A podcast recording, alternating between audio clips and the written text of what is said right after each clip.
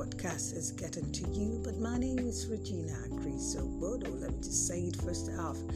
Welcome to the Widow's Might, this day, the 22nd day of May 2021. Okay, we're edging towards that day, International Widow's Day. Do you remember? yeah, always. That's a remembrance for it. Uh, you know, I talked about the last time on um, the Widow's Day in the special, I think it's in America. Yes, it's a day that was recognized. But I think the one that's been recognized by the United Nations is one great day that I appreciate also. But let's talk about this. Let's talk about the fact that uh, how are you coping financially? I'm talking about taking care of yourself as a widow with the economic downturn that is actually literally visible across the globe. And I'm using Nigeria as a point of uh, reference here. Nigeria's uh, economy it's really, really deeping, and of course, going the south, not positive. Uh, just recently, the government talked about uh, the possibility of borrowing much more, trillions of Nigerian naira, and that's almost billions of dollars. And that tells you that um, uh, entrepreneurs are going to go through stress. There are so many jobs and businesses that ordinarily would have uh, earned some money that are wrapping up as a result of uh, people's prioritizing, prioritizing. Okay, that's the word. And of course, uh, we we are going to see a lot more uh, cutting of uh, excesses, families, and talk about. Uh, it becomes just necessary only when you need it, as it were. So no more frivolous spending, no more buying out of want. It is basically out of need. These are some of the things that I can imagine what a widow is going through. One that has two, three. Africa, we have great numbers of children. Yeah, we know it's a blessing, but somehow the situation is making it turn out to look like uh, the other way. So when I return, let's talk about how you're coping, and it could be some tips on how to go about helping yourself in this dire strait, as it were. Welcome to the Widow's Might.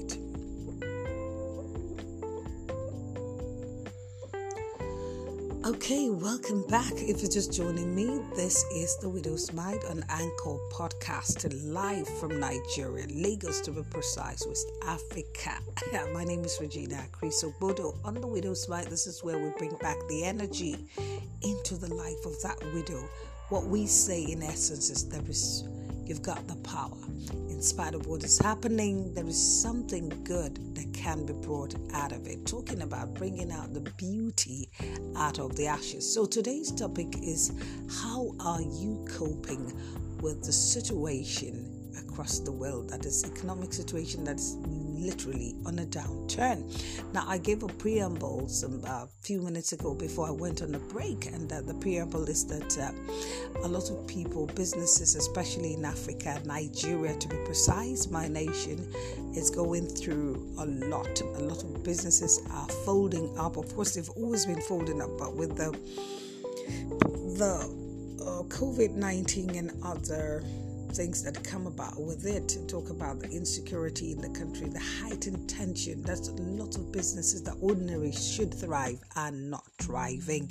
And so my wonder is how are you coping? Now you might ask me, am I going through that? I am. I'm a human being and I'm living right here in Nigeria, mother of four. Then you can imagine.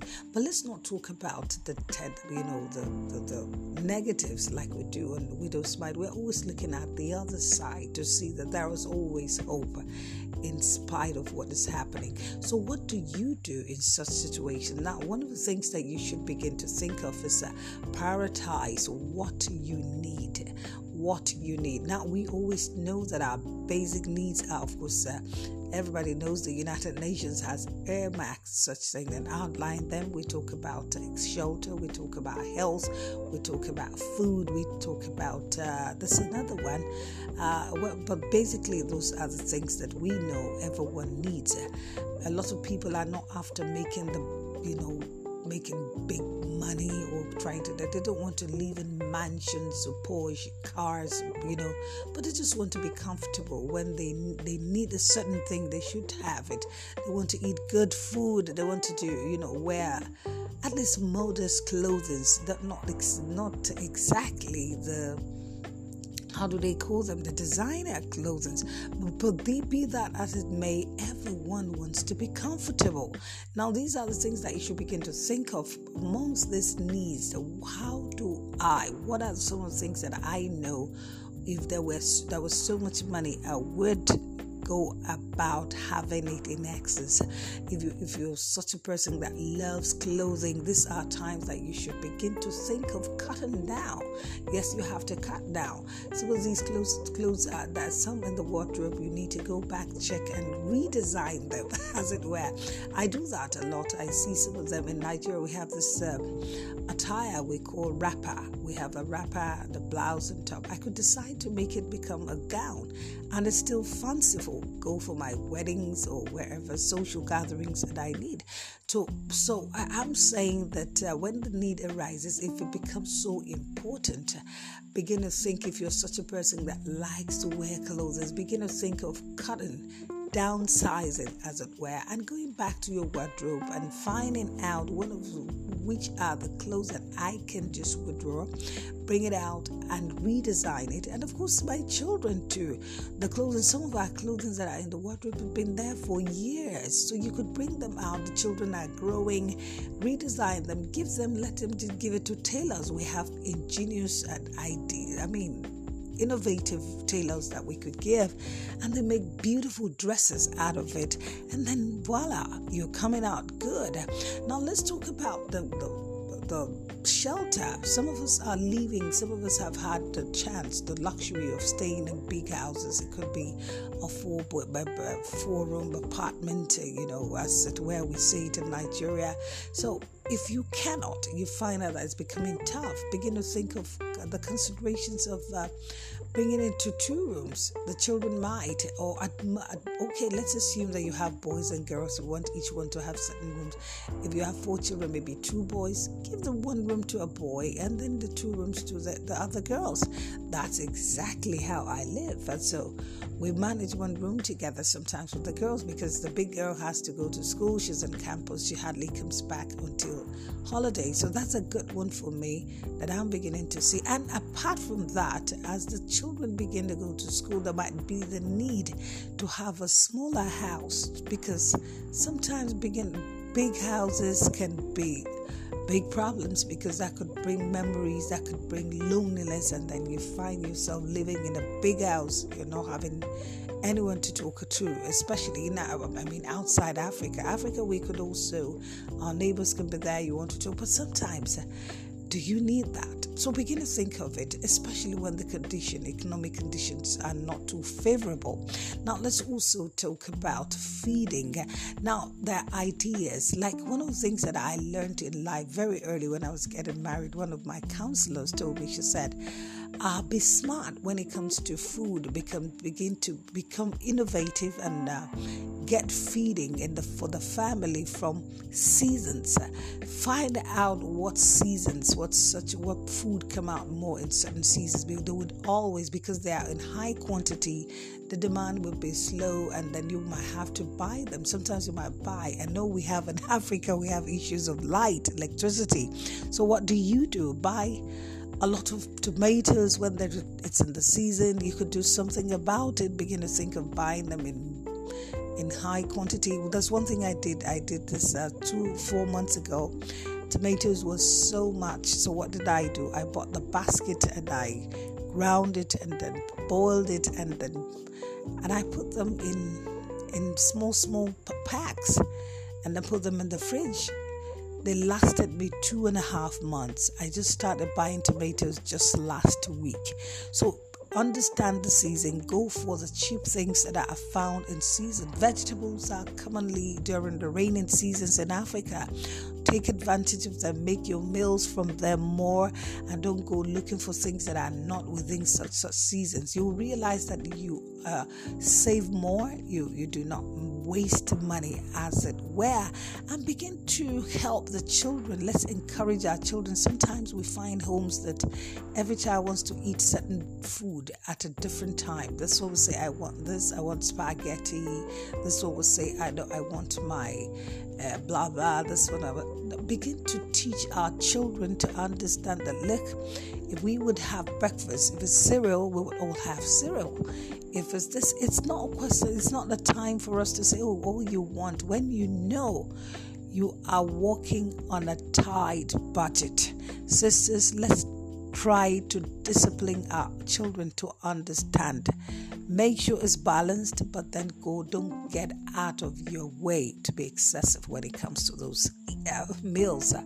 Well, I hope these tips would help us uh, because, yes, we know the situation is getting worse. But then, having said that, I might need to add that some of us need to increase our streams of income. If a business is closing, begin to think of an alternative. You know, sitting down and crying over spilled milk does not help. We should begin to think become innovative, teach our children to be creative, skillful, learn a skill apart from going to school, learn a skill. Today I branched out, you know, I was going out to to church and I recalled uh, someone uh, within the church is teaching people what we call gele. It's actually an uh, a headgear in Africa that we use, and it's being used by everybody. People love it. And so I told myself, I need to learn this. Who knows? It might not be necessarily because of the money that I'll get, but then it could also help me not to be buying a lot of the headgears the way I should have, uh, I would have normally.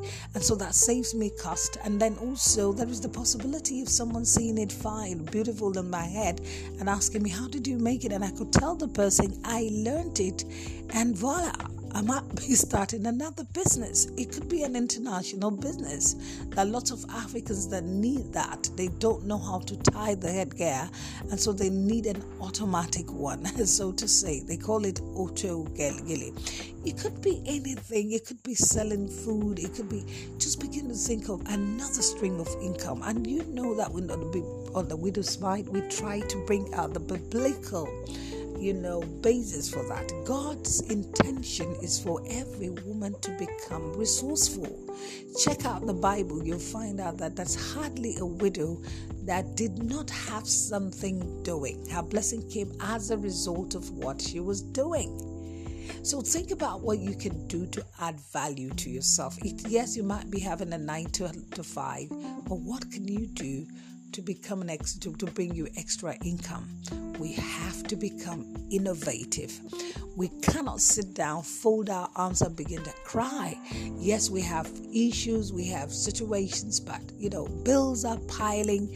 Crying does not pay the bill moping does not pay the bill. Nobody looks at you on the, at the, at the grocery store and say, "Oh, she's a widow. I will give her free," because everyone also needs the money. It's money. So it's all about thinking of what you can do to help yourself. If the government, especially where you find nations that the governments are not uh, too, you know, forthcoming, you know, in improving the, the conditions of the economy, why do what do you do? Think inwards, think outside the box.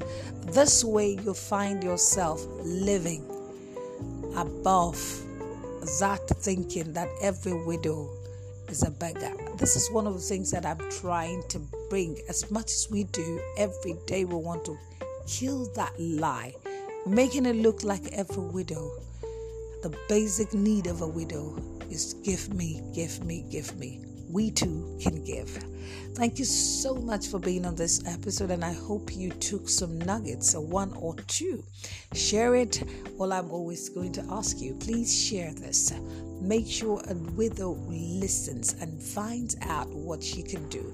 Because what we do on the widow's might every day is bringing back the energy that vivaciousness, that happy woman back into your life in spite of the loss.